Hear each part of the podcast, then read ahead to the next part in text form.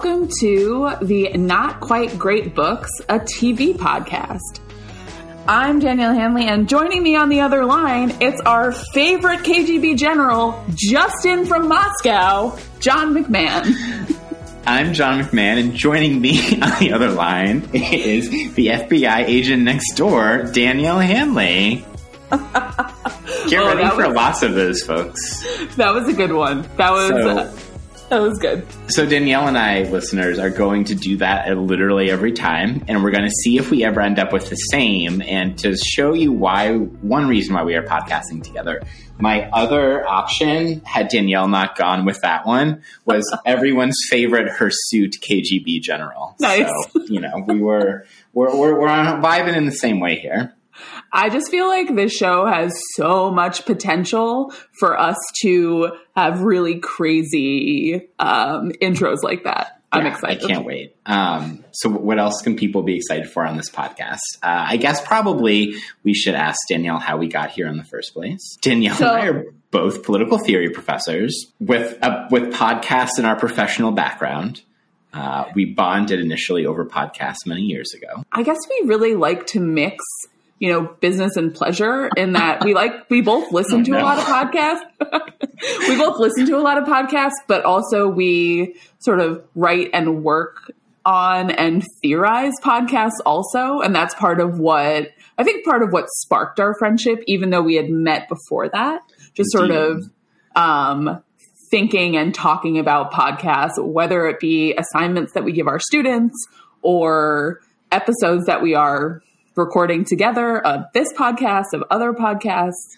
Um, yeah, we're always thinking and talking about podcasts, actually. Yeah, and so business and pleasure is, of course, just a nice way to say that we have terrible work life balances and decided to start a new, another podcast to help with that problem. Danielle and I are political theory professors. This is not a political theory podcast. Danielle texted me, I don't know, a little over a month ago at this point. Yeah. You know, we're both in the middle of like grading finals or whatever it is we were doing, and it suggests that uh, we watch a show together, that we talk about that show together, and then um, quickly, like literally, I believe later that same day, it became the podcast that you are now listening to. Not even later that same day. It was like within the hour. like, yeah, let's figure out a show. Okay, like what shows? What shows have you she- seen? What shows have I seen? Like something, something. And and I think I said, oh, like I've actually never seen The Americans, and it's something that I'm excited to like. I, maybe I'll dig into over winter break. And you were like, is this a podcast? I believe that's how that went. I, I, that's better detail than I had remembered. So thank you for that. And that also is a way for us to tell everybody what the conceit of the show is. Yes. And that is that uh, for the things we're going to talk about, one of us is going to have watched the show probably multiple times. Yeah, And the other person will be a first time or maybe second time viewer of the show. a novice, if you will. A novice is a great way to frame that. Um, and so the first, clearly, as you now know from clicking, uh, tapping on this episode, we're talking about the Americans because we Yeah. thought we would start with a small project. Very like casual, one weekend binge watch done. Yeah, cool. You know, and then and so in 70 episodes in three years, we'll finish the Americans.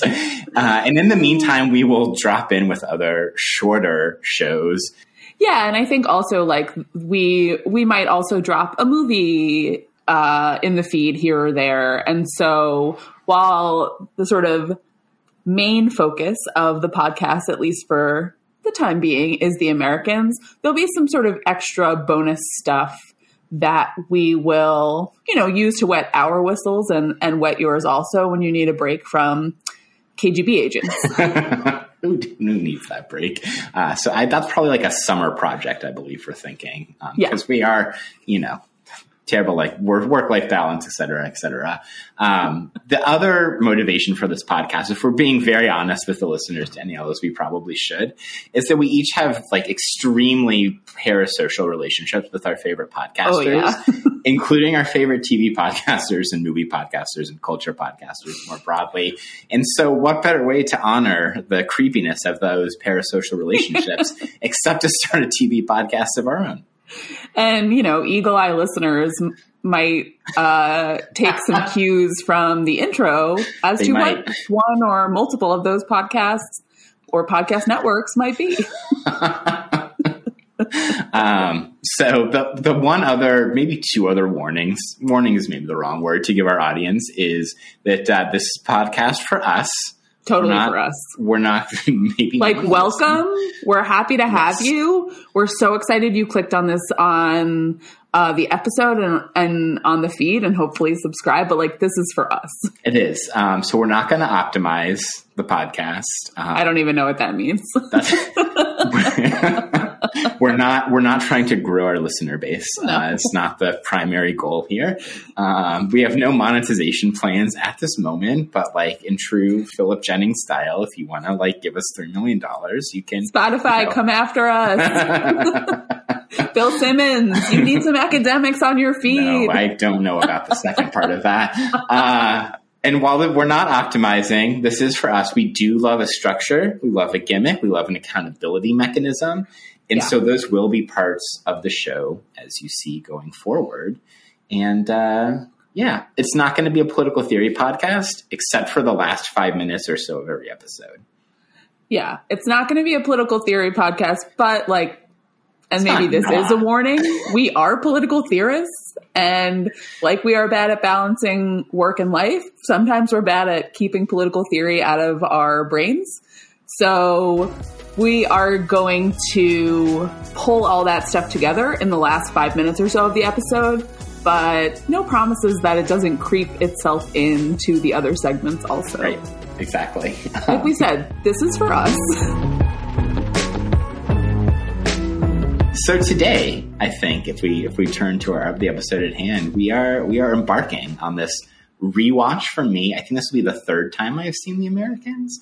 First watch for Danielle of this wonderful, beautiful, gorgeous show. And we're starting obviously with the pilot, Americans yeah. season one, episode one, titled Pilot directed by Gavin O'Connor and written by Joseph Weisberg, who is one of the two showrunners and himself worked in the CIA for a couple of years. Uh, is one of the writers of the episode, and the other is Mike Batistick.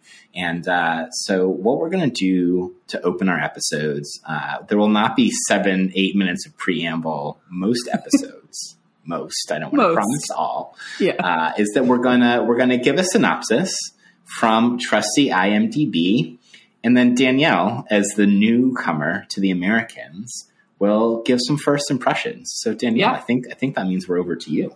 Oh, amazing. Okay. So the synopsis from IMDb is in the 1980s, two Russian KGB agents were trained and set up as sleepers. The inconspicuous all American Jennings couple, Philip and Elizabeth, along with their unsuspecting kids, Harry and Paige. Now, they must prevent the defection of KGB agent Nikolai Timoshev, formerly one of their abusive instructors whom they managed to kidnap. By coincidence, their new neighbor is FBI agent Stan Beeman. Loyalties are tested among the spouses and by KGB general Oh man, Victor Zhukov. Victor I will Zhukov? be doing yeah. Russian pronunciation. I I was I was a Russian major in undergrad, yeah. guys. Like you know, y'all like so, uh, oh man, I just my Zhukov, yeah, Richter Zhukov, who promises the Jennings a small fortune if they allow him to defect. You know what? We, we have to correct the IMDb storyline because that is wrong. Um, this is perfect. This I feel like this is exactly the. this is like as model professors, we are modeling an outline, we're modeling a structure, and like maybe we're also modeling critique, which is IMDb.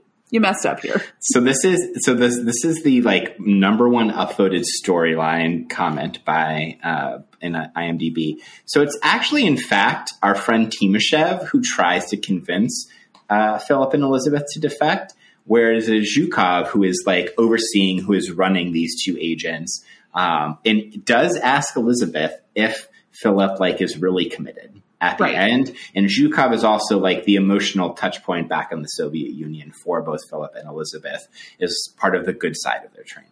Score one for Critique Corner on, on the Not Quite Great Books podcast. I feel good about it. Yeah. Okay. So so let me do some first impressions. I was watching this episode and had about 75 million questions the minute everything started.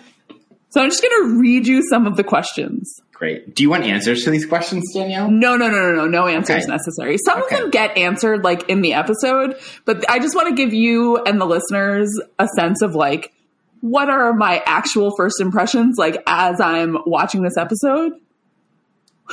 Why is Keri Russell's hair straight? Major, major question. Okay, that one Um, gets answered quickly. So why is Keri Russell's hair straight? Are these their actual kids? How long have they been here? What is time? That's going to be a recurring question on the Not Quite Great Books podcast. For sure. Um Gray sweatshirt watch. We have to be in the USSR, right? Um, okay, lots of wigs. Ooh, investigator of Central Intelligence. Who is falling for this? Martha. Martha is falling. Yeah. Um Philip loves Elizabeth question mark. What is the nature of their relationship? And then oh wow, neighbor in the FBI. and I would say that my favorite line from the episode, which I will probably try to do this every time, but my favorite line is um, they can be socialists. like said with so much emotion and gusto. Um, oh, okay. And one last question. Okay, FBI dude was role playing a white supremacist. What is this role playing?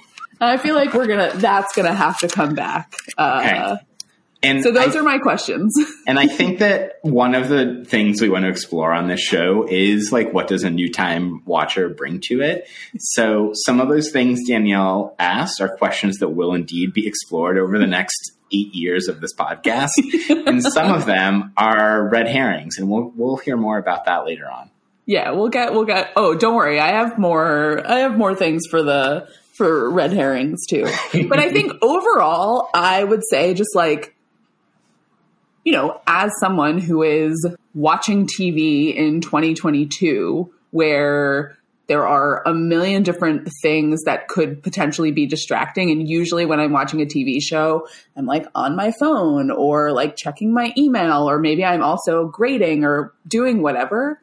This episode, like, I was paying attention the whole time. And not just because we're doing this podcast, but like it actually like it kept my it kept my attention and I was like interested in the different pieces and all the different layers and just trying to figure out like okay, like how do these things fall apart? So I was like as far as pilot episodes go, I would say this is probably up there with West Wing as like one of the top pilot episodes that I've ever seen. Uh, I've never watched The West Wing, listeners, and Oh my we God. might maybe we can start a recurring segment where Amy or where Danielle tries to convince me. Uh, we're keeping that in for reasons that will become clear down the line. Uh, where Danielle tries to convince me that uh, I should watch The West Wing, and I keep declining. Um, I, I think you're right, Danielle. I mean, as far as I'm concerned, there's with one gigantic exception, which we will get to a little bit later on in the episode. I feel this is like basically a perfect pilot Yeah. um, in terms of like establishing the action. Obviously, like it starts with a couple essentially action sequences, right? One of them Yeah. is um, Elizabeth in character uh, seducing the Department of Justice guy. Um, schlub maybe is a word that we could Schlub use there to describe him.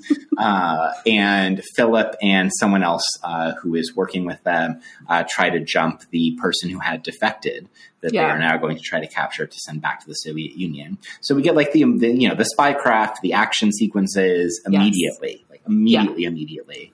Yeah. And the other thing that, as a pilot, I think this episode is super effective about is setting the kind of personal emotional stakes of Yeah. the show Yeah. and the way that those intertwine with the political stakes, Yes. as we will be exploring very, very shortly. But, you know, I mean, so Danielle, to kind of give you a preview, like one of the common critical tropes about this show Yeah. is that it uses the structure of the spy TV show to explore questions about love and marriage.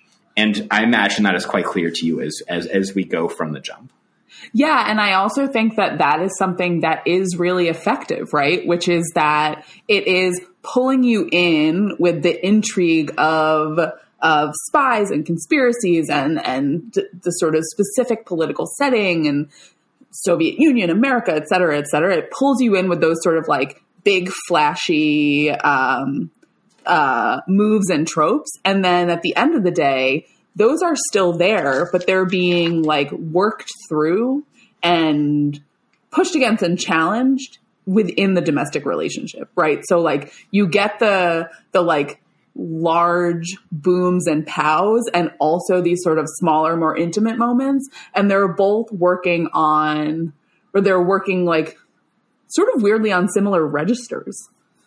Yes, I think in, in terms of like an aesthetic experience or a viewership experience, they are indeed on the same registers very Yeah. much. Um, and I think they, that only becomes stronger, and I, it kind of makes me wonder to the extent to which that was an intention of the showrunners, Weisberg and Field, versus uh, something they discovered right in the process of like making this first season. Yeah. because there is going to be a slight shift in like how the show functions from season one to season two.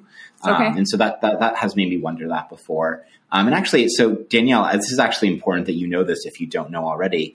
Um, but Keri Russell and Matthew Rhys, right? So the two main uh, actors Yeah. in the show, uh, now married. Yes. When they began filming The Americans, Not they were not. They got married. Like they hooked up as part of uh, the I mean- process of making this show, which is obvious for reasons that I will want to talk about later. Yeah, and and the I guess I the other thing I should say is like I knew that they were married, but I didn't realize they had met um in this show. But the minute he comes on screen, I was like, the last time I saw him, he was like a demon in Charmed, and I was sixteen.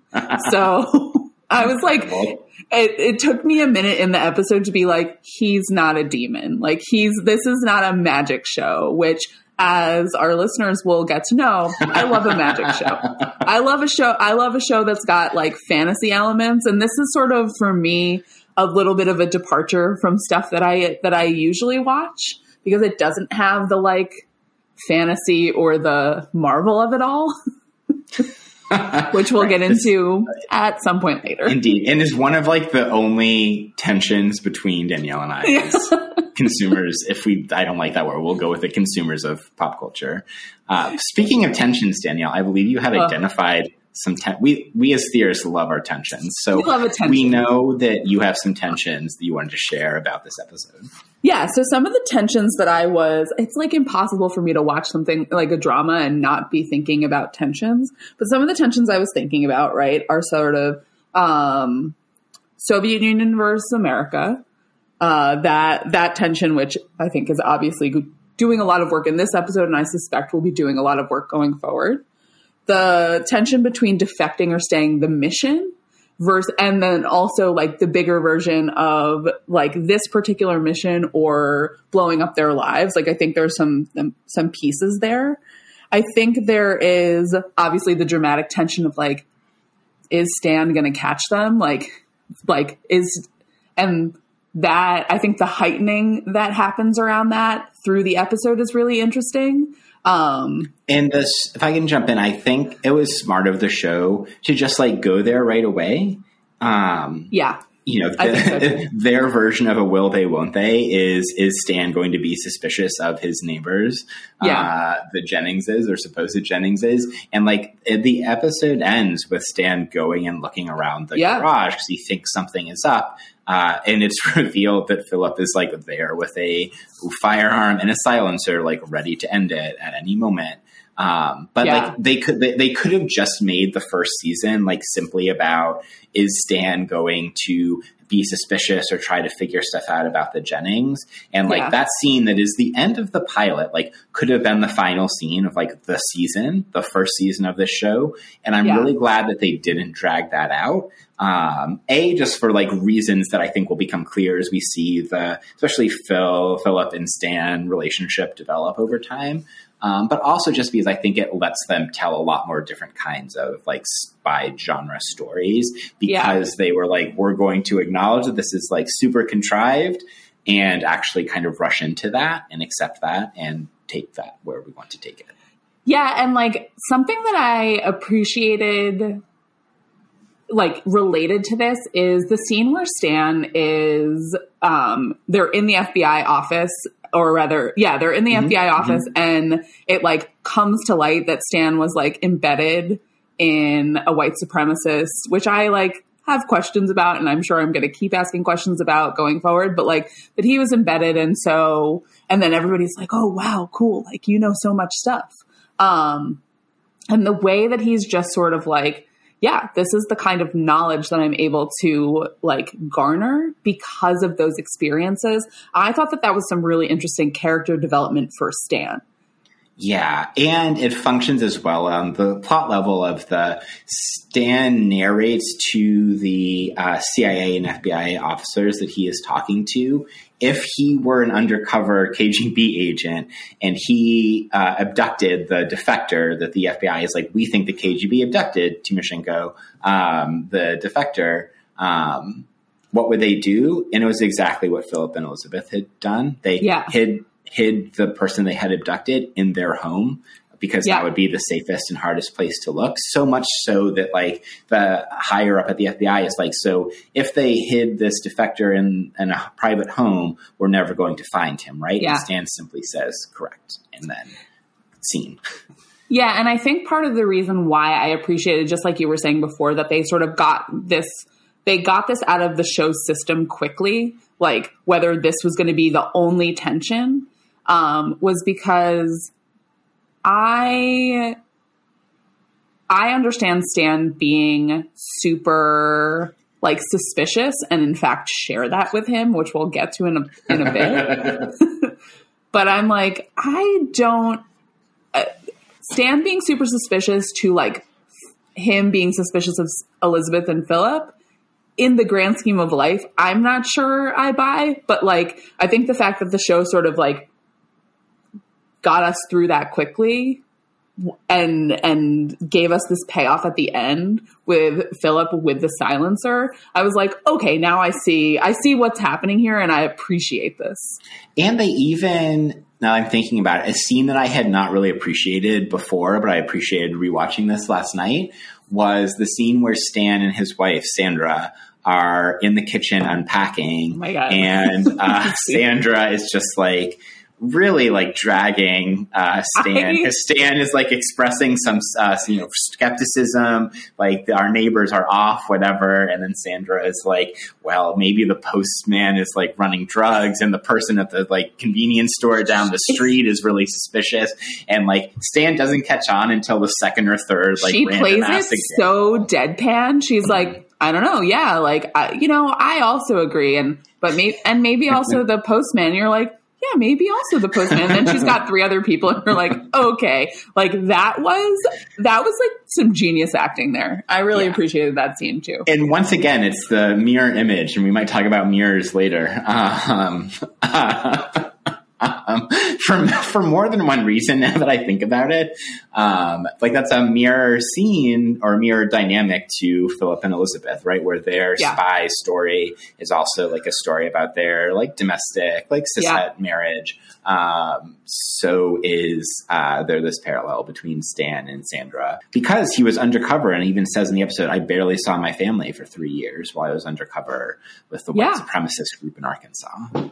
Well, and I think it's interesting, and again, I think we'll come to this in a moment, but like, it's interesting to think about some of these parallels, right? Where you get Philip and Elizabeth, who sort of by training are they're not trusting pe- people they're not trusting their surroundings right like they know the things to look for stan also has a similar set of training but it's being weaponized in a different way right like for mm-hmm. philip and elizabeth this is a it's like a mission that they are on and and for Stan, it's a it's sort of about preservation, right? So it's like it's coming into conflict in these subtle ways within their interactions and their personalities that again have that sort of effect of um, unfolding on a on a register that is like perhaps underneath or or more subtle than the the bigger moves that are happening in the episode. Yeah, and if I can pick up on that, Danielle, I think one of like the bigger picture themes that's happening in this episode, but that I'm interested in throughout the show as a whole is the close pairing of domesticity and violence or domesticity and the spycraft or these sorts of things, right? So if we think about like I started making a list of like all the ways this happens. So Yeah. when Philip and Elizabeth kids are like around or if they just want to make some noise in case there's like a bug in the house or whatever, they are running the exhaust fan over the stove. They are Yeah. running the sink. They are running the washer and dryer. Um, they're turning on the radio louder, right? Yeah. All of these happen in this first episode so that they can like have their moment. So they are literally using not only like the domestic marriage itself is the cover, right? But Yeah. act- but like the actual domestic labor of their uh, marriage as the mechanism for that enables them to like engage in open conversation about their spycraft. And like this Yeah. keeps going further throughout, right? Like there is their secret stash of weapons, guns, wigs, recording, like fake passports, all their go bags, like all of this kind of Yep. stuff is in the laundry room hidden behind the circuit breaker. Yeah. Um, you know, like, and we will see many, many, many scenes over the next uh, years um, that take place within that laundry room. Yeah. And so there's just all these ways in which, you know, they're perfect, like white picket fence house and like it's a big house. It's like very Americanized, like, you know, upper class suburb. It's Falls Church, Virginia, um, is Mhm. where it's set in. Um, so there's just like that way in which the, you know, there's this uh, commentary or kind of calling attention to the domesticity as it is part of the violence or the spycraft or the whatever. So it, one Yeah. might say, Danielle, that the personal is the political. One might say. I feel I feel good about saying that. The personal is certainly the political here. Um, do we want to talk a little bit? And I think this this piggybacks on that discussion of the personal is the political and the way in which all of these things are really intertwined. But do you want to talk a little bit about the title? I do. And okay, so what are you thinking? Um, what are you thinking about the title? So I'm thinking. So the title is "The Americans," right? Although it's written in a kind of like lightly Cyrillic, Cyrillicized font, um, and that'll be a Hammer so- and sickle. right, right. It's not subtle here, friends. Um, no. and I actually was disappointed that you know you have not. I, I hope it. I think it's there for episode two, but there is like a, a title sequence that like am slapped to like 129. Oh, amazing. um, okay. coming coming our way very soon. I think. Um, so, right, so the title of the show is "The Americans," right? Which is you know they could have as easily called it the Soviets or the Russians, right? So there's Yeah. something about even in the title, and this is one of the other kind of big themes that, especially as political theorists, I'm sure Danielle and I will be tracking together on this journey that you, for whatever reason, have lovely, so lovely decided to join us on, listeners. Is that this is a show that, like, yes, is about these Soviets and trying in some ways to establish, I think, some kind of external perspective on the USA of the 1980s Yeah. in the context of the Cold War, but also in the context of consumerism or of domestic life or of like these emotional and like familial and psychic and kinship bonds and all of these other sorts of ideas because, you know, we get Philip and Elizabeth debating in this episode. And I forgot as well that this is like literally part of this first episode. I thought this was one of these like first season story plots, but it's actually in this first episode that Philip is trying to convince Elizabeth to like defect and be like, let's be done. We've been doing this for almost 20 years at this point, Yeah. And we should take the $3 million and just like actually become the Americans that we are undercover as being and that the title of the show is saying we are. And that then opens up into this conversation. This was your your favorite line, Danielle, where uh, Philip is Philip is like trying to convince Elizabeth that well, we can tell our, the kids like we just will raise them to be socialists, and Elizabeth is like, no, you cannot raise a socialist in America. Yeah. Or Elizabeth is saying, well, the people here are soft, right? She Yeah. she says There's that literally within um, you know a minute like- of getting there. Exactly. It's like their first hotel motel room Yeah. in America in 1962 or whatever it was.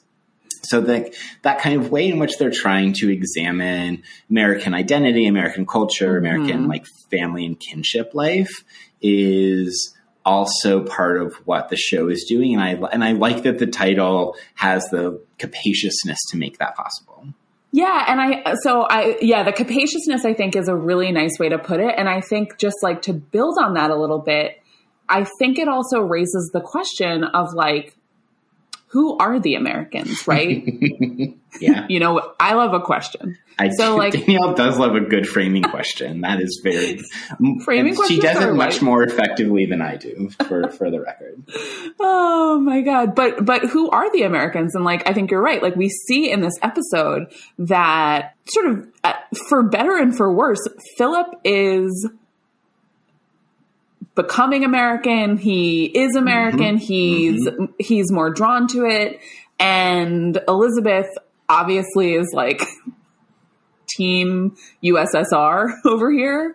Um, and, and like that is one of the main tensions. And I can see that being a tension going forward. I, I think like the, the other piece of this for me, and maybe this is, I, I might be, I might be reading this wrong, but this is sort of where I came out, at least on this episode, is that this question of, you know, who is American and who are the Americans here is also wrapped up in the authority structure that exists both between Philip and Elizabeth and sort of where they are with regard to like where they are in the KGB hierarchy and all of that. And like, I don't, correct me if I'm wrong, but my read on it was that Elizabeth was the sort of higher ranking agent here. Um, At because least she's the, the, one, in that is contact. more trusted by General Zhukov. uh, Yeah. who is like their not primary point of contact. He like makes a point of saying, Yeah. I like risked to come here to meet you in a safe house in the Washington D.C. Yeah. greater area because I am worried about Philip." Right, right. And so, like, I think that this question of who's the Americans is also linked to those que- to the domestic relationships and the sort of what's the what's happening in this show in terms of troubling or challenging or sort of like exposing some fissures within the sort of picturesque version version of of American relationships. So I'm sort of excited to continue to explore this question of like who is American, who are the Americans, to what extent have the personas that these um or the roles that like Philip and Elizabeth have taken on as a way to infiltrate, have they like infiltrated like their person? Like I'm I'm I'm just excited about that. This is great. That's a very good thing to be excited about Yes. um, for for the seasons of this show. It's something you said that I hadn't ever thought about before, but this is, I guess, why we're doing the podcast and why Yeah. you're a person that's good to podcast with. Um, you know, you you raise the question of who are the Americans vis-a-vis authority structures that exist, and I think one of the things that I might like to track a little bit more in this watch through this TV show is asking that question about should we cons- how to what extent do we consider the authority structures in the show basically the FBI and the FBI counterintelligence are those the Americans as well right like Yeah. to what extent should we consider that representative or like bearing some essential Americanness as compared to you know we will come across many characters over the course of this uh, of the show who are not directly part of that authority structure, but are Yeah. nonetheless implicated or recruited or things are happening that Yeah. uh, Philip and Elizabeth are trying to accomplish that draw them into the kind of grand spying uh, set pieces and so on and so forth. So that also like who are the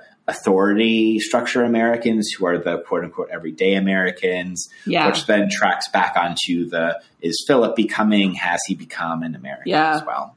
Well, and I have one last question for us, like in in all of this, is like, what's the relationship between the formal and the informal here, Mhm. right? So, like, if we think about the FBI or the CIA as like formal authority structures or formal representation of, of like quote what it means to be American or whatever that is, then like what role do these more in, informal or ac- interactions like play in in that like in that sphere. And I think like that will that's something where that's where the spycraft stuff gets really really fun and interesting. Mhm. I will say uh, maybe this is like a way to to wrap up our sort of like Oh, I've got two Um, more big picture things. Oh, you have two more big picture I have Two more. Oh yeah. okay, But well, nonetheless, point us to wrapping up so that I'm remember, reminded that I should shut the hell up and like get through my points quickly. so like who is falling for these wigs?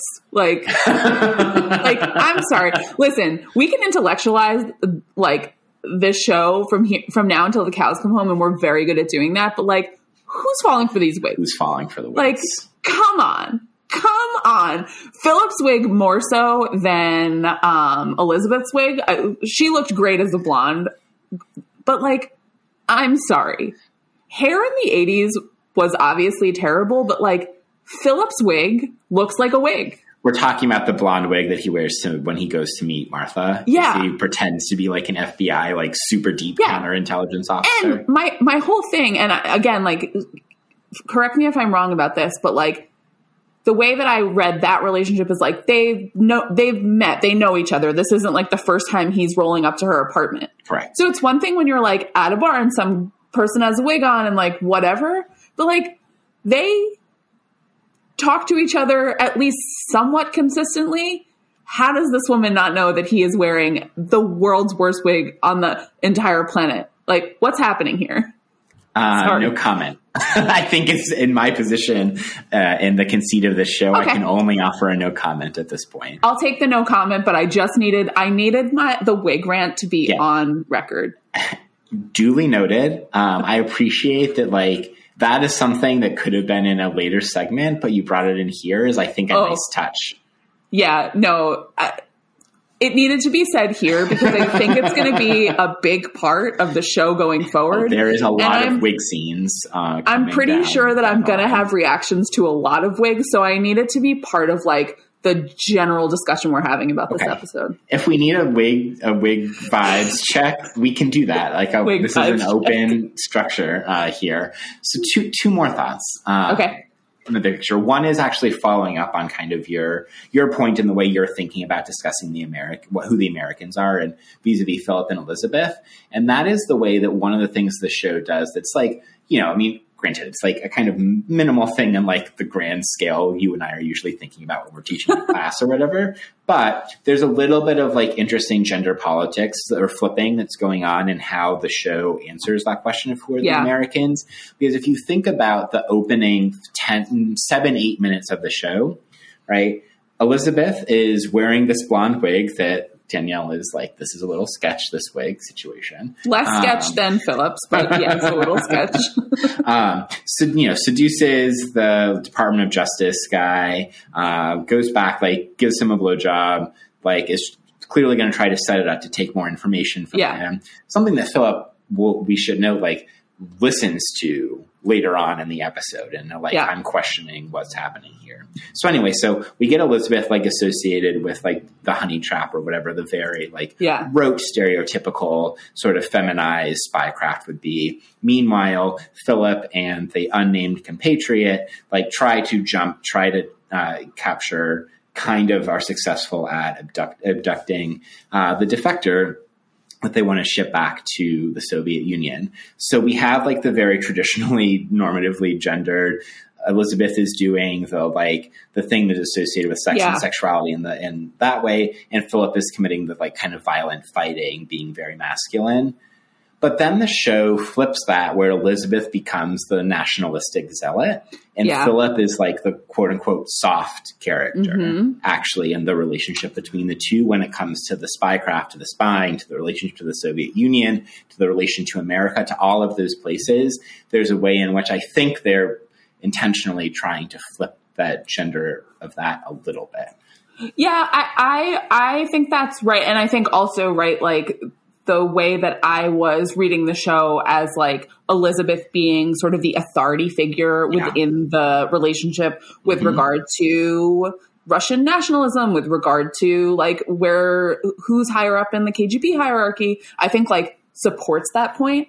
I also think that like opening the show with like the show opens with Elizabeth being Yeah. the honeypot and I think like there is there is something of of like a, a power move or like questions about power opening that way as opposed to opening I mean like there's a world in which they could have opened with Philip and, and John Doe yeah, trying to jump scene, yeah.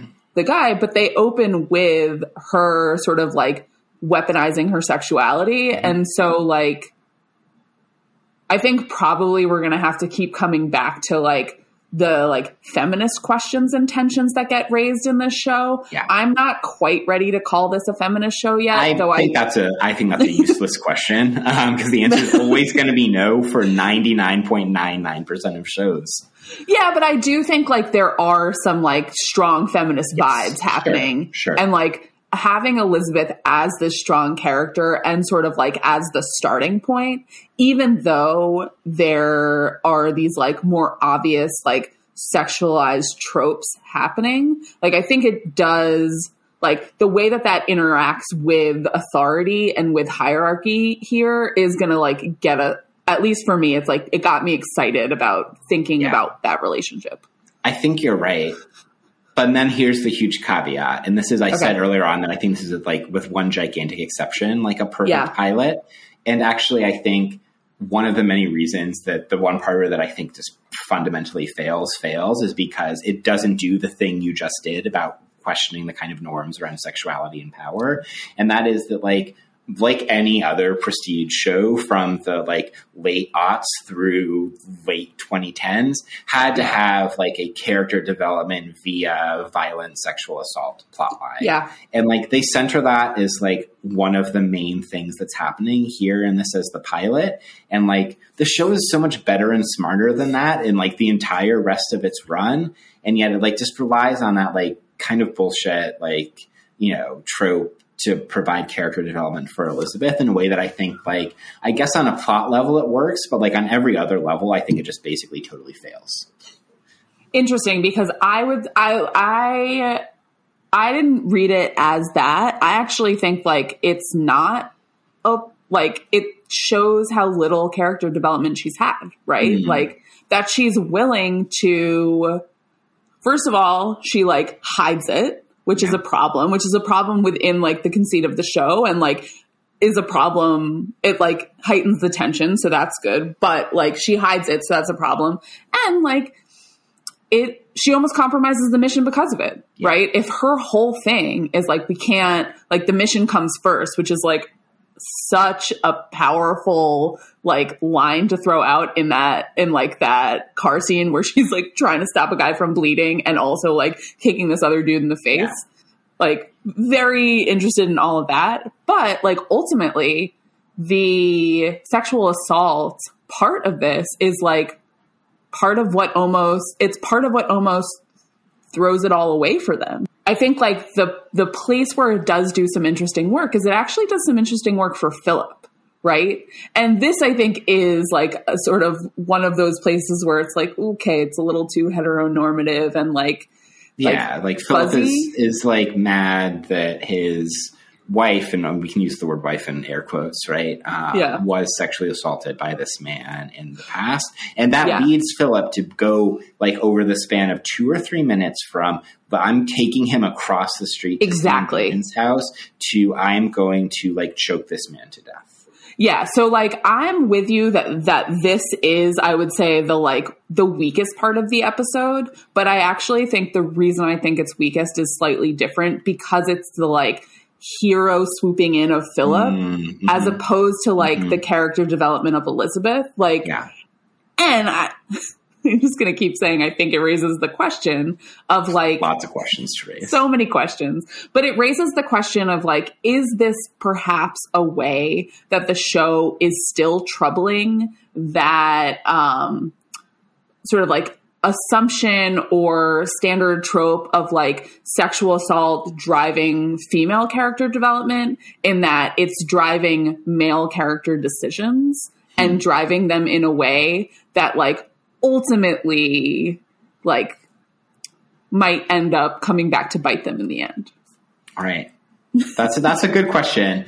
Um, yeah, I think we. I, I and it's interesting. I, I forget the extent to which this becomes or doesn't become like a part of Elizabeth's character. So Yeah. that might actually be this like a very question might be something that we revisit as we as we move along. Um, one good about it. question I realized that the show asks and actually does provide an answer to, and Danielle and I will ask a lot of questions without answering, but we can probably answer this one like right now. The show asks the question: Is nationalism bad? And the and the answer is yes. Yeah, the answer that- is definitely yes. And that applies to American nationalism and Every Soviet which way. nationalism um, in this show, which is something else that I enjoy about it quite a bit.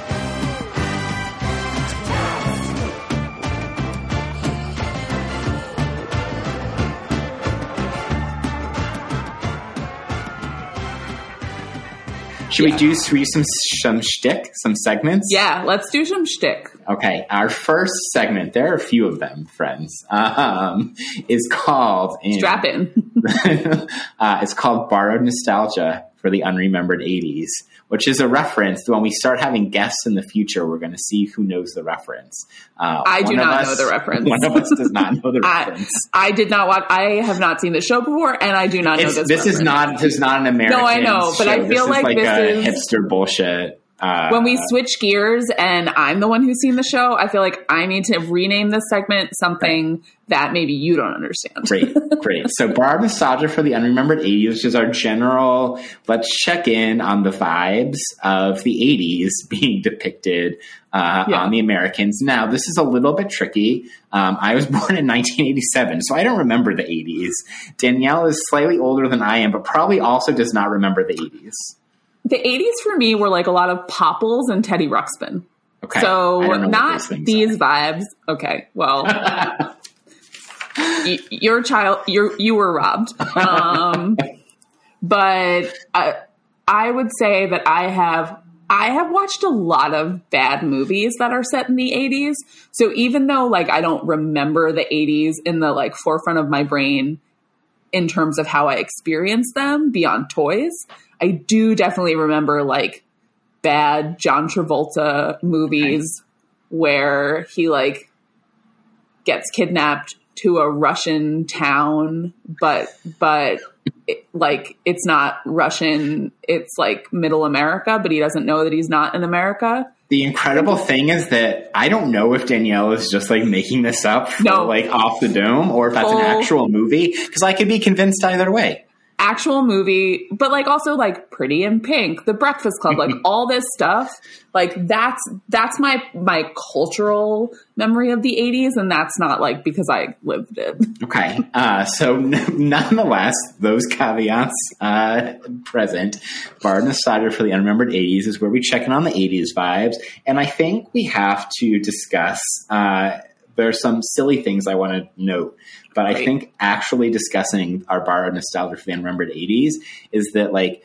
So we're never going to see as a character on the show Ronald Reagan, and yet Okay. the show is always about Ronald Reagan the entire six seasons that it runs, right? Like there's and, and there's a way in which both the Americans and the Soviets are like making fun of Reagan in this uh, period. So like uh, Amador, Stan's partner at the FBI, is like, Mhm. oh well, Reagan uh, makes some joke about Reagan being a Mormon, and Stan's like, he's not a Mormon, he's a fundamentalist, and Amador's like the same thing. Yeah, yeah. And then, you know, Zhukov calls Reagan a madman, like a madman Yeah. who's just been elected, right? They set this show for very soon after Reagan has been inaugurated. Yeah. Obviously, like, Reagan is, you know, the, the fucking worst, like in all categories and all. so terrible. um, and so, So we're into that. yeah, and so we're, we're into the fact that like there's a no not nostalgia, or at least not positive nostalgia for Ronald Reagan in this show.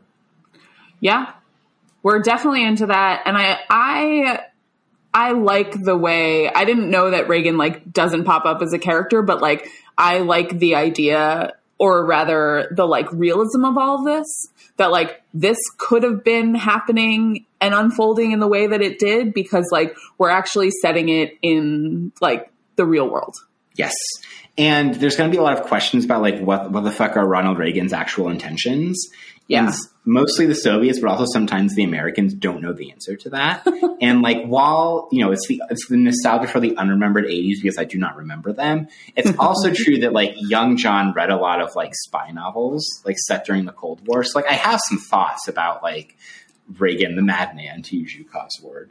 Um, are there any other like Danielle still reads spy novels. true, true that Some are still Um, set in the eighties.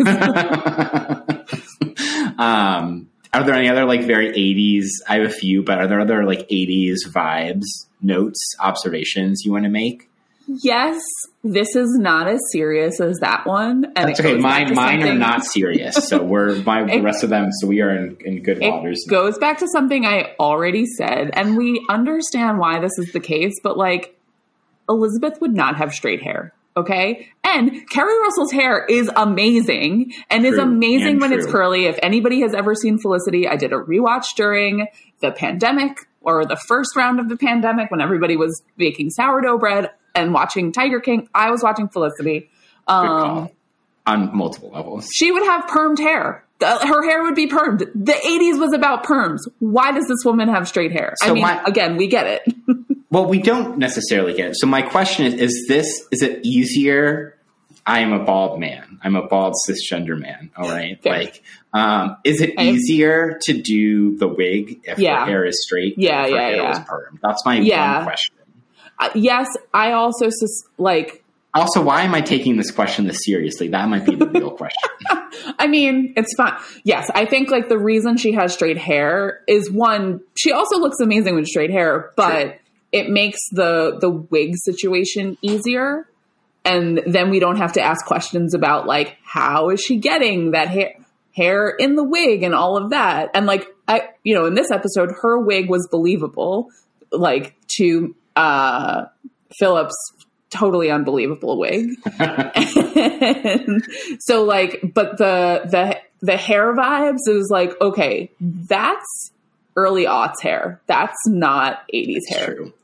On the other hand, Philip's hair, Stan's hair, very strong. fully full full 80s yeah the men And the men actually are doing oh yeah terrible but i i think like the men in the in the episode are like hitting the fashion points of the 80s harder Stan suits, yes, Yeah. definitely. Like that, that is my stereotype of what like a very straight laced, like white FBI Yeah. guy, dude in the suburbs In the suburbs, his suit's a little too baggy. Like that, that feels.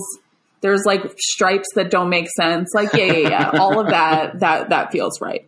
Um, Okay, what else did you have? What else do I have? I have Philip's tracksuit for his jogging Full. slash spy mission. Incredible Adidas '80s Yeah. fit for Yeah. our friend Philip. Yeah, Uh, he like gets a, a glow up, I think, uh, at, I'll at several points over the like Matthew Rhys circa pilot is not particularly hot in my mind. Like later Matthew Rhys's Philip, very attractive man. In Yeah. My mind. Um, Okay. And also Paige is doing her homework on a typewriter, which I found quaint. I don't think a middle school student would have to use a typewriter in the 80s, but I did feel like the typewriter move was like a, oh yeah, yeah, yeah, we're in the past here. Yeah. So I, I liked that. And sometimes, finally, and borrowed nostalgia for the unremembered 80s, living true to its title, there's a hint for our friend Danielle, uh, living true to its title will be a music check in. And one of the things that you will come to find out, Danielle, over the Americans is that they really love a needle drop. Like now, obviously, literally every single show needs to have cool needle drops. Yeah. Americans like was part of like the wave that was like you have to have cool needle drops. There are two like truly iconic needle drops both at the beginning and end of the show that Okay. have to be have to be reckoned with. Okay. And that is Tusk by Fleetwood Mac plays Love. towards the end of the opening like chase sequence of the Yeah. defector, right? So like goddamn beautiful gorgeous song Tusk by Fleetwood Mac which then recurs later towards the end of the episode. That's what's then is playing over the final final scene where Stan goes in the garage. okay. right? So we get not for the first time, if I remember correctly, some like major Fleetwood Mac moments. Um, Okay. on the Americans, and then like it's it's so obvious that it's that it, it almost is bad, but it's really really wonderful. Is we get a slight remix of "In the Air Tonight" where they like get to the to to when the drum hits Yeah. way faster than the actual "In the Air Oh. Tonight" Okay. as Philip and Elizabeth dump the body of the defector into the ocean uh, after dissolving it in acid, and then proceed to have sex in the car.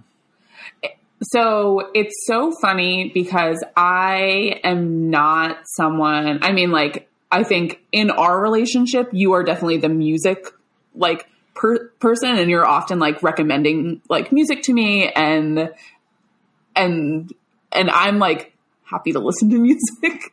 Danielle, and so I'm what, what would we say your number one listened to song of the year 2020 was? This might give the listeners a clue. If you're willing to like put Oh. yourself out on Front Street fully like this, willing, okay. fully willing. 2020 number one listened to song on 2020, which was then number five on 2021. So it's not like it left, but it was "You're Welcome" from the Moana soundtrack by The Rock. Great. You're welcome. So this is all to say, John is the music brains of this uh, partnership. A little generous, but, I'll take but, it. but so I'm not often watching when I'm watching TV shows or movies. I'm actually not often cognizantly like paying attention to the music, though I'm I'm often impacted by the music, and so I I picked up on on the first round of Fleetwood Mac, but not not when it comes back later, and so I think like one of the things that's going to happen for me when we're watching together is just like becoming more attentive to music while while watching TV and I'm sort of excited for that. But I also think that those are two great songs and like in terms of what they're doing in the episode, like I think they're used really well. They are. I also now understand why Andy Greenwald loves this show so much because he is like the music drop, eagle eye, needle drop person in my podcast life. Great. Uh, I'll be. I'm happy to be second place there. Um, I'm not close to second place. All right. Shall we? Shall we go to our next segment, Danielle? I believe we shall. So, next segment is minor character of the week. Um, I'm going to take this one because, as we've said, John's seen the show and I haven't. So, I know that like some minor characters become less minor, but I'm just gonna I'm gonna take it. Minor character of the week this week is the dude from the mall who like hits on the daughter. I just was like, and this this taps in. He's minor character of the week for me because I'm like, uh, this creeper is like totally lurking at every mall in America in the 80s, like 100%. And then I feel like this loops back into a couple of our conversations, both about masculinity, also about nationalism, also just like about uh, authority. And I think one of the things that I like, I I'm not really for like violence in a show, and the scene where Philip like beats him up at his house was like a little too bloody for me. There are going to be But some I- tough watches for Danielle down the line.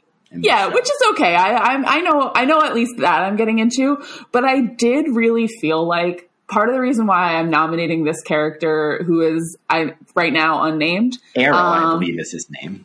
Okay, I'll take it. But he part of why I'm nominating him for minor character of the week is like we get to see where um we get to see Philip's restraint and we know as the audience that like he's totally capable of kicking this dude's ass when he like meets him in the mall. And then the the like comeback later when he like rolls up to his his, In his when he like dirtbag Philip, uh, like uh, persona. yeah yeah which I was like another wig terrible But um dirtbag Philip disguises are some of my favorite Philip disguises. I mean. I, I appreciated it, and and like the terrible wig fit with the persona, but that's my minor character of the week. Uh, yeah, no notes. no notes, great, I love it. Um, okay, what's next? So, oh, okay, One of the segments I'm most excited for, um, which is called, I'll introduce it and then we'll let Danielle go off. Uh, Yeah. It's, it's this, this episode in particular is probably the, the most uh, exciting for, for, it'll always be exciting. The, the Danielle dossier in which Danielle is like engaging in wild speculation, conspiracy theories. I've never seen this show before. Figuring out what the red herrings are, performing Yeah. some spycraft of her own, all of the above. So Danielle, this the floor is yours. okay. First of all, the kids absolutely know what's going on. Like, there is no way that those kids do not know. Elizabeth is screaming in the garage and they're beating the shit out of this guy in the garage. The kids are upstairs. The kids know what's going on. So I just want to like put that out there first. Conspiracy theory number one. Conspiracy theory number two. I think that um, Chris, who's like the other FBI guy, I think that he's a KGB agent. Like, there's got to be a KGB. There's got to be an agent on the inside. So, and I, I feel like Chris is the like that actor can do so much more than just play second fiddle to to Stan. Like Chris is a embedded. Had I been in charge of minor character of the week this week, Chris Amador was going to be my minor character of the week. So, well, I, and I, I, I like this. I like you staking staking your position here. Yeah, Chris is like he's he's on the inside. So um, let's see what other conspiracy. Okay, so you mentioned Philip and Elizabeth having sex in the car after they dumped the body, and I was like. Okay, there's a way to read this scene where it's like this is them like really coming together and like this, this, and that. And then I'm like, this is Elizabeth doubling down on who she needs to be for Philip for them to uh like continue on this path and to like solidify and like the mission she needs to to like sort of domesticate herself for him so like this isn't i don't think this is elizabeth like falling for him i think that this is like her doubling down on like in order for this to work, I have to like play up the like the femininity part of this more to like balance the fact that like I'm running the show. Those are my conspiracies for this week. Those are incredible. I I have to no comment every single one of them. Great. And also they're incredible. A true both and, which Danielle and I absolutely love. We love a both and. Uh, so our next segment, I still can't believe this is the name we're going with for this segment. Although I think it's my fault. um, It's definitely your fault, and this is also the like this is truly for us. um, this is going to be. It started as just like miscellaneous random observations or things we enjoyed or would like to say on on you know posterity recordings. Um, but it's called Gloss, G L A S, Gloss, which is the name of like one of the most obscure Derrida books. So this Listeners is can't we're not this. I'm yet just shaking my head. we're not yet at the political theory section. This is just the title of this segment. This is still normal people observations, although not for much longer. I, I want to point out, and this picks up on your minor character of the week, Philip's love of the cowboy boots uh, in the store in the mall. And him like doing a little, a little, a little dance, a little line dancing dance at the mall showing off his moves in the cowboy boots to the like shoe floor mirror while everybody else in the store, his incredibly embarrassed daughter included, start to like watch him as he does this little jig over here. A plus. yeah, I that scene was perhaps one of the best, and it's just like pretty silent. He's just dancing about, just like in those cowboy boots. And not Yeah. just for like five seconds, for like a solid like 20, 25 seconds of dancing. Yeah, no, I appreciate I I appreciated the I appreciated the dancing, sort of the like pause and and again back to that question of like who are the Americans? Like how how much is being American a role that they that these characters are playing and how much is being American like part of who they are and like where where does that line start to blur? Like I think the cowboy boot scene was like it wasn't fully blurring it, but it was showing us that it could pretty easily be blurred. Not the first time that, or not the last time. It is the first time. Not the last. Is the first episode of the show, after all. Not the last time that we will see Philip in cowboy boots. Not the last time we will see Philip doing some country western style dancing. Interesting, interesting. I I love it. Danielle, do you Uh, have, what would you like to start to contribute to Glass this week? Honestly, the Soviet aesthetics of it all. Incredible, I fucking amazing Soviet I when I was watching this, uh, the note I have for myself. Okay, gray sweatsuit watch we are certainly in the USSR. Like it's the gray sweatsuits of it all that I'm like, I think I must have missed like a, a title card or like the the the chyron that said like Soviet Union or wherever they were. Um, and I was like, well, we're definitely in Russia now because gray sweatsuits mean Russia. Like gray is Russia. From the American aesthetic perspective. yeah, yeah, yeah, yeah, yeah. Yeah, the Soviet aesthetics are incredible. I want to focus on a couple other dimensions of the Soviet aesthetics. Let's do it. Um, and that is the scene where Philip and Elizabeth first meet in then Colonel Zhukov, later General Yeah. Zhukov's office, where the earlier gray sweatsuit watch is now contrasted with this like very stately, ornate, like Yeah, yeah. leather furniture. And in the attention to detail that I really appreciate is they got the like vessels from which Philip and Elizabeth have tea perfect.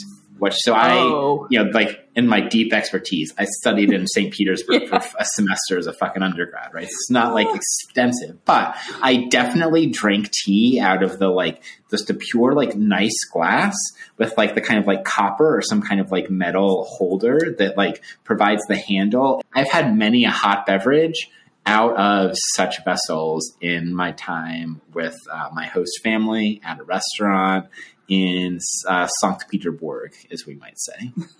Nice, nice. Should I, just say some other Russian words that come up in this episode? No, we're not going to do that. Although I will try to say Russian words in a not horrid accent when it appropriate. I trust you with that. I feel like you studied Russian for a long time and I trust your ability to like say words. I, on the other hand, am over here like this word has a lot of consonants next to each other. What's happening here? Yeah, we've got. We don't learn Philip's original name. We do learn that Elizabeth's original name is Nadezhda.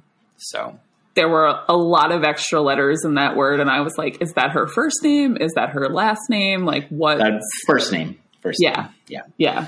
Um, from Um, Smolensk. Okay, apparently I found an excuse to say them anyway. All right. Um, I have one or two more gloss uh, notes, but do you, Go you want to add to that, Danielle? No, no, no, no. I, I love your, I love the like meditation on, on Soviet stuff that you're giving us. to be like, I mean, Danielle is a much deeper understanding of literature and tragedy than I do. Um, but the like fact that the body of the defector, or no, he's alive actually. So the, the, the defector is like in the garage in the house. Like Mhm. the the obvious reference, because I'm not a especially literary person, would be like the Telltale Heart, right? So some Edgar Yeah. Allan Poe, uh, Yeah. you know, transmissions from beyond. Um, I'm sure there are probably better, more literary allusions that are being made there. Yeah, I had it. I, the truth is, I like that. I like thinking about Poe as a reference point because I think, like, and this is one of the tensions is there is like in the scene that where Stan is over, like, is he gonna make noise? Is he gonna like make a sound? Are the kids gonna find out? Yeah. This was before I like got deep into my the kids absolutely know what's going on, but like in the beginning, I was like, are the kids gonna find out if he like bangs on the on the Trunk like the car. You know, like yes, he's restrained, but it's not like he's weight. He's it's not like they put like a weight on his chest and he can't get up. Like He's in a straitjacket, though, right? yeah, but he could have banged around. That's true. That's true. so I think Telltale Heart is a good one because part of the tension that's happening is like, are we going to hear something there? Yeah. Um, I have two more gloss notes if we if you're Yeah, willing to it. hear them. Um, number Totally one is- willing. This this goes back to to Wig Watch 2022, and that is the Clark Martha scene is just like everything, um, because like Martha. I, I, this is a, the tiniest of spoilers. Like, is one of those starts as a minor character, becomes like Yeah. absolutely central to the Yeah. show, and I misremembered when she came into the story. I thought that was like towards the end of the first season, maybe even season two. But no, Okay. like they are laying the groundwork for Martha to like become a like absolutely like vital person in this show from like a half hour through episode one. So the Clark Martha scene, there are so many great scenes. I love the details of that scene, like Yeah. the, the cadence and like affect of Philip as Mhm. Clark. Uh, Martha like making the tea, which of course mirrors the fact that I think right before uh, F- Philip and Elizabeth in the Soviet Union first meet and have tea, there's Yeah. like there's a little like cookie, like the like store of sugar cookie, like on the plate. Just a lot of great detail in that scene. I am excited to see what happens in that relationship because right now I'm like, th- this is You're part suspicious. of uh, it's it's just that like how are people this stupid is part of and i think that's just going to be a, like that's my question about the wigs and that's going to be that's going to have to be my question like going forward. And then i remember that like you know i get at least once a day a text message being like your december bill from at&t is paid. Click on this link for like a special prize. And i'm sure people click on that link and i'm just like how is anybody thinking this is real? So I think I have to suspend my disbelief and like my excessive s- suspiciousness um, to be able to like enjoy this relationship. And I'm I feel to like that. I totally could have been tricked by Philip or Elizabeth in 1983. Like, I it would it would not have been difficult. I like fully accept and Right. grant that I am gullible enough for them to have who have gotten gotten several over on me. But I think that that's also a good point. The 1983 of it all is Or 1981, I should say, is Well- this season is set, but it'll make its way through the 80s. but like like the 1980s of it all is like is part of I think part of the charm of this and that's like the spycraft and the leaving something underneath a park bench and using a payphone. I was like so excited about this. And I think also like I have to that that will help me take a step out of the like oh, how could anybody fall for this? Like in the 80s things were murkier. Right, like Martha can't like look up Google. Clark's name on the Yeah. Google. Um, I mean, this Yeah. is definitely like strong to make a very cliche TV podcast point. You you you need this show to not have smartphones in it, Totally, for totally. cell phones even for it to work. Um, all right, my final gloss observation is actually returning to the sex scene at the end between Philip Mm-hmm. and Elizabeth, only to point out that, like I said earlier, there's no surprise that like Keri Russell and Matthew Rhys, two incredibly attractive human beings, um, Yeah. ended up getting together as well to this show because, like, I think this is maybe the best like cis het sex is on TV, at least, you know, considering that it's FX was the network for the show rather than like Mhm. HBO or whatever. There's a limit to how graphic they can be, but I think like this is the sexiest sex of any TV show among cishet individuals is between our friends Elizabeth and Philip Jennings. And I'm wondering if you got any. You're you took that into uh, conspiracy corner Danielle Dossier territory. Yeah. So I would just like to point out that this will not be the first time that I think there's like a genuinely like hot sex scene between Philip and Elizabeth on this show. Yeah, and I think that like part of I was actually thinking about this. I have been watching um well, I've been watching Euphoria and also in Just Like That. And so one of the things I've been thinking about in those in those and they're both those are both on HBO, there's not a lot of subtle sex on TV anymore and I think that something that is like really powerful about the sex scene between Philip and Elizabeth and part of I think what makes it really sexy is that like you don't have like you know dicks and boobs and like the graphicness of of Game of like Thrones. you yeah or like name any other HBO Na- show yeah, Like, name HBO. Yeah, you don't you don't have that so because you don't have the access to that you have to do it in a different way and so part of i think like the constraints are part of what is working to to make it to make it sexier so yeah i agree that this was a pretty hot scene um but i'm still firmly in conspiracy corner about it very legitimate. Um, it's time for the final segment of uh, Not Quite Great Books TV. Uh, not quite, not quite. I don't even know what the name is. Apparently, what is the name of this? Not Quite Great Books, a TV podcast, Not but this is the part of the podcast where we Go to the give great books. ourselves permission to go to the great books. Exactly. So Um, a segment that's called The Cave. We love Because of course it is. Uh, which is of course a Plato reference. And now sometimes The Cave will be a segment where Danielle and I made like a Google spreadsheet with like a list of, of political theorists and we're going to just random number generate one of them and we're going to like be honest to the audience and like not do that ahead of time and prep. And we're just Yeah. gonna have to like on the spot come up with a connection between the episode we just watched and whatever the random number generator tells us to talk about in the cave. Other times, like today, for very special episodes, one of us, I'm willing to guess Danielle is going to be better at this than I will be at this. There's going to be an actual political theory connection that is going to be made. And so, with that, I turn the floor over to my esteemed uh, colleague, Danielle. Well, I, I thank you. And I think that it is apt that we, before we, before I watched this episode, before we like worked through what we were going to talk about on our po- first podcast episode, we named this, uh, this segment, The Cave. Um, and so it's apt that in our first episode, the first thinker that we're going to turn to is Plato and actually is thinking about the cave. So, and we just want to highlight that if you if you turn the episode off now or wanted to 30 seconds ago, that's okay. We no yeah, we get it. We totally get it. This is like this is a very self read sort of segment. Yeah. Like yeah. we understand, we're willing to grant that. But I will say that the most amount of notes that I had on this episode were like the potential connections. I'm going to do like two sentences on the cave and then and then the connection. So part of what the cave is for Plato, and this happens in the middle of um, the Republic, which is probably the the like greatest of the great books, or like the starting point of of a lot of lists on great books. As Albert North Whitehead once said, "All philosophy is a footnote to Plato." Wow. Or even wow. a footnote to the Republic. I forget if he was specific. It, I believe it's Plato, but I mean, it could be both. So, in the middle of the Republic, Socrates is sort of like rambling on about a lot of things. That's not very descriptive. That does not place us literally anywhere. It could, could be any of book one, any of the dialogue, book ten, of, or any dialogue. So, but he's trying to describe to his interlocutors like what it's like to um, to be wise, what it's like to to sort of be in a position of of authority and have knowledge and and all of these things. And so what he describes is is the cave, which has become quite famous.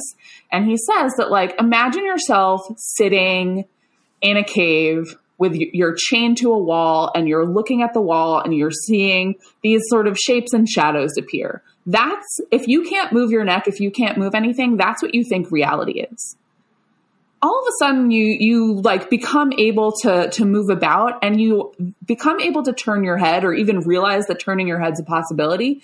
And you look behind you and you start to see that the shadows are not reality but somebody like figures are being projected onto the wall and those figures are are reality. So now your your perspective on reality has shifted.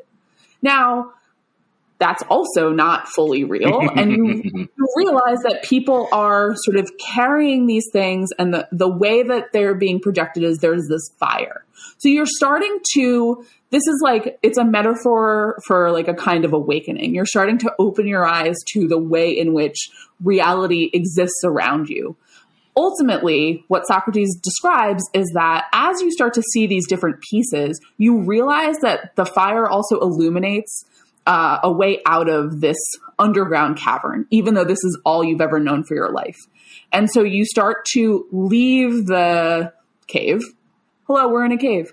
You leave the cave and you end up outside because you're sort of following this path that another source of light is illuminating. Now it's not the fire, now it's the sun, but you don't know that. You leave the cave and it is painful for you to leave the cave. So the way that I always describe this to my students is like if you go to the bathroom in the middle of the night and you turn the lights on in the bathroom and your your eyes you, like it hurts and like you can't see for a minute and it takes you a minute to adjust. That's sort of what Socrates is describing as like the movement from this underground dark cavern into the outside that's illuminated by the sun. Then you realize that your entire life that you lived in the cave is not real and doesn't represent and, and is sort of these these um, cutouts and copies of a real life that you could live outside. So, but when you get outside because it's painful, you consider returning because you know the darkness and the light hurts and it's hard to to sort of to exist outside. Eventually you you get used to it you get used to it and then you go back in. That's like that's the quick and dirty version of the cave. We can get into a lot more of it. I'm not going to because the thing that I want to say is one of my committee members, when he teaches this to students, focuses on the the turn and the return. So like that you are always in the cave as you're like learning about all the different layers of lies that you're living in. you're always turning and returning, turning your head, turning your body, reorienting yourself. But eventually, the philosopher, who's the person who leaves the cave, has to return and go back into the cave. And I think that that idea of turning and returning is the thing that's happening in this episode. So you get the the turning and returning if we think about like Elizabeth um, and the interaction that she has with the general in the safe house at the end, where he asks her about Philip, and she's like, "No, no, no, like he's good, like." This is all fine. I think there's a way to read that as like a reshaping, reorienting, and sort of a, a like a recommitment or a return. Like that there's something about the relationship with Philip and something about the foundation that they are building that requires Elizabeth to sort of like return in this moment where she has the choice to just stay outside of the cave and and like live life in the sunlight. Wow. That's masterful. Uh, I'm ready to sign up for whatever class Prof. Hammond is teaching this semester, um, especially if we're going to talk about the Republic. And I love that a lot for many different reasons. I think if we were uh, pro American propagandists, we could make that same reading differently, which is that Philip has actually made his way out of the cave because America right. is like the truth and the sun and the good and the form of the good and everything. And now yeah. he wants to go like drag, like drag uh, Elizabeth and drag uh, Paige and Henry out of the cave as well. So yeah, and I think that like I love that, and I think that what why the this is like a quibble that I have with Plato and the Republic. Um, Hopefully, the first I, of many Plato quibbles that you, the listener, can learn about on not quite yeah. great books. Uh, join us while Danielle tries to reference each uh, dialogue per episode. um, will only get us through a couple of seasons. How many? I mean, Euripides is next. Like, or oh, next. Don't worry. I'm Euripides shocked, is. I'm shocked coming. we have zero Euripides references don't worry. an hour twenty three of the podcast. I'm shocked that you were the one that made the first Euripides reference. honestly, genuinely shocking. But I think part of like what frustrates me about Plato and sort of the Platonic construction of reality and objectivity and rationality is this idea that like there is one truth. And I think one of the things that using the turn and the return to think through like Philip and Elizabeth separately, but using, but both of them is the idea that like there is no objective reality. There is no objective truth, right? Like there is no one standard and actually like reality is all about the mirrors you create and how you angle things and like and and so I think it works. I think there's probably a way we can read Stan through through turning and returning also, though maybe that will come later. But I, I sense that there's a turn return Stan situation on the horizon. Great. Um, no, no, comment.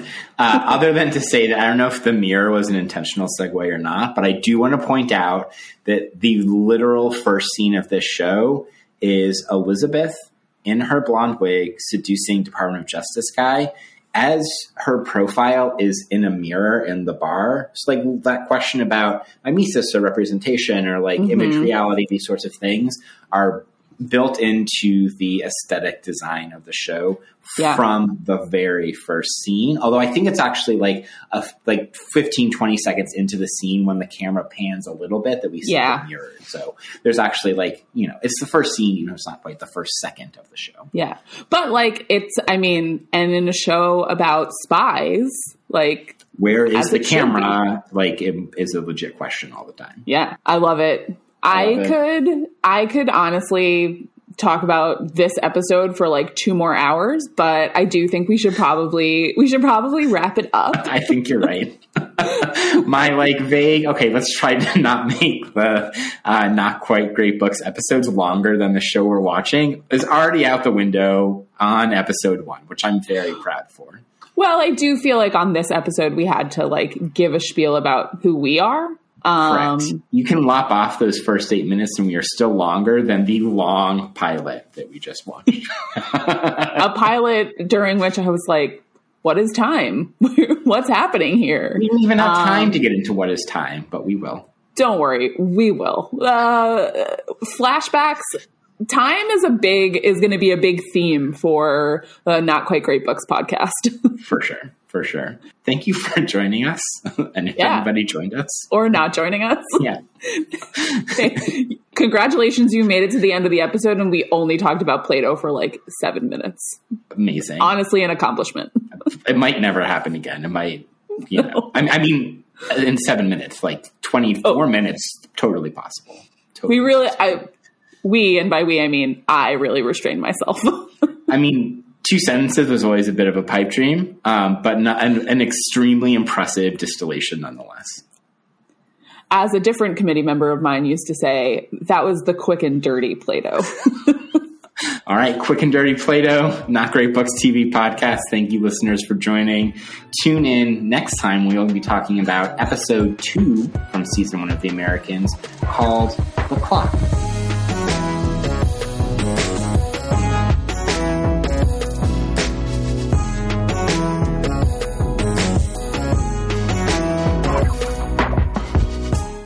Joining us on Not Quite Great Books, a TV podcast, which is created by Danielle Hanley and John McMahon. Shouts to producer Amy. We don't really have a producer. You'll find out who producer Amy, who's not our producer, is sometime down the line, dear friends. You can find us on Twitter at Not Great Books TV. You can email us, notgreatbookstv at gmail.com. We don't know if we're going to have some kind of like listener feedback section if they're listeners, but you know, if you have questions for us, I guess go ahead and, and send them our way. And you know, chances are we'd be interested in answering them. Tell your friends, subscribe to us on iTunes or Spotify or wherever it is you're listening to this. Tell your friends to do the same. Leave us a review. You're a podcast listener. You know what to do. You know what our beseeching to you is, what goals we'd like to accomplish with you, our dear listeners. The music you heard today is Electro Trend 60s by Lesfm on Pixabay. You also heard a clip from Tusk by Fleetwood Mac. See you next week in Falls Church, Virginia.